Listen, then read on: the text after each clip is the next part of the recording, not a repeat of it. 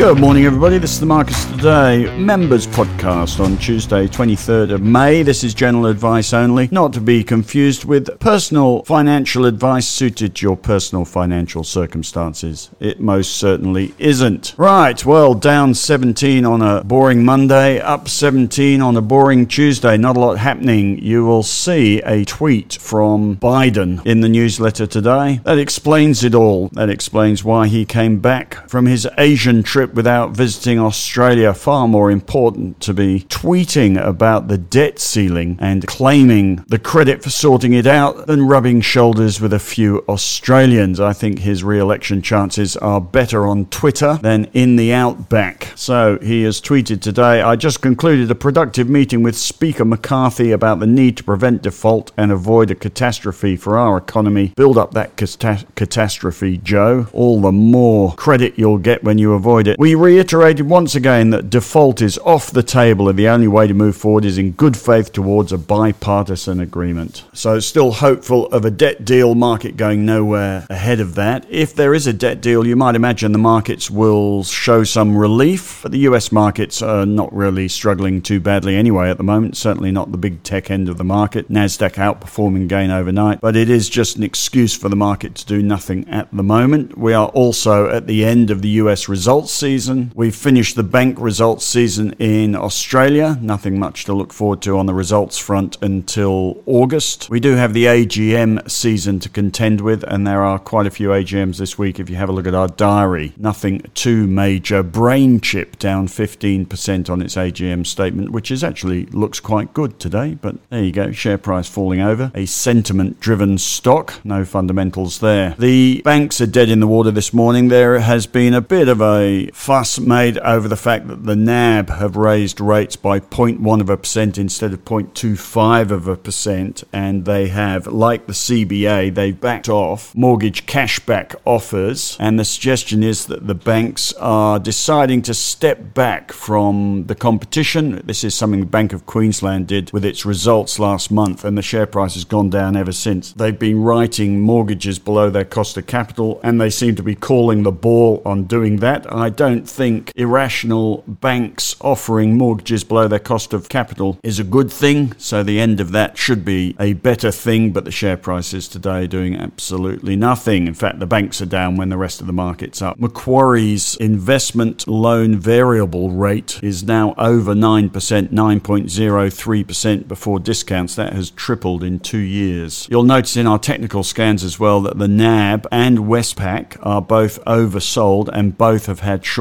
term buy signals on the charts. Not sure you'd be rushing to buy those to make money, but if you're collecting banks for income, you're certainly at the bottom end of the trading range rather than the top. Also, the regional banking crisis in the US seems to be settling again overnight. The KBW Regional Banking Index up 1.45%, and PacWest, which was the bank closest to going bust, up 19.54% overnight. We're playing in the field of small numbers with those bank share prices. 19% sounds like a lot, but not compared to where it's come from. Anyway, some mild bottoming of the banking crisis. It seems to be more of a negative being slowly removed rather than a positive catalyst for things like our banks or Macquarie. On that front, our one stock portfolios are both still in cash, Macquarie and BHP. Have a look at the charts in my section today. The no ideas portfolio, I'm afraid, still empty, waiting for the tide to rise. Both the charts of Macquarie and BHP are remarkably similar at the moment in bigger downtrends, but bottoming recently and potentially breaking the downtrend sometime soon. But it's not doing it with any momentum. Meanwhile, our strategy portfolio is enjoying the ride. We are now up 11.1% on our FANG ETF, 14.5% on our NASDAQ ETF. Happy with those. At some point, that big tech rally is certainly going to turn over, if only temporarily. And at that point, you'll notice SNAS, which is the short NASDAQ ETF, which is on its 52 week low, will become a fabulous trade, but it's not today. Now, of most excitement today, we are launching the Marcus Today Stock Take. I hope that's the right brand. It's going to brand. I've called it the Stock Take. Have a look in my section at the first one. This one is Commonwealth Bank. It is a collection of numbers, but it includes a paragraph and a one liner. So, for instance, the CBA is a long term quality income stock, and then I've written a paragraph on what sort of stock it is and who should be interested in it. And then there are a whole bunch of numbers, a bit like a stock box, but more interesting. Stock box getting a bit old now, been around for 10 years, I think. I can't automate these Marcus takes or stock takes rather because the commentary we would have to keep up to date 500 comments and one liners, and we simply can't do that. So we'll just use it as a format for presenting stocks in the newsletter. You'll see there are a few things in there which are interesting. There are a few reference points. So we've got in there a average broker target price, an intrinsic value number, the year high, the year low, and how far the share price is from all of those reference points. We also have how many broker buy and holds and sells and strong sells, etc. are there. We also have the total return. It's very important when picking a stock to know whether you're dealing with a bottom left to top right stock. So I've put in a total return over a year, which is sort of interesting, but over five years it's more interesting. So the CBA's total return over five years is 76%. The All Ordinaries total return is in, in the table as well, 46%. So this is a stock that's outperformed the market over five years, and that's an important piece of information. You want bottom left to top right stocks generally. Also in there are patented volatility measure. This is the ATR, daily ATR as a percentage of the share price, and the weekly ATR as a percentage of a share price. Now, the lowest volatility stocks have move about 1 to 2% a day, so the daily volatility should be 1 to 2% for a, a safe, low risk, low volatile stock and the weekly ATR as a percentage of the share price on CBA is 3.2%. A low volatility stock over a week will be moving 2 to 4%. And I've also included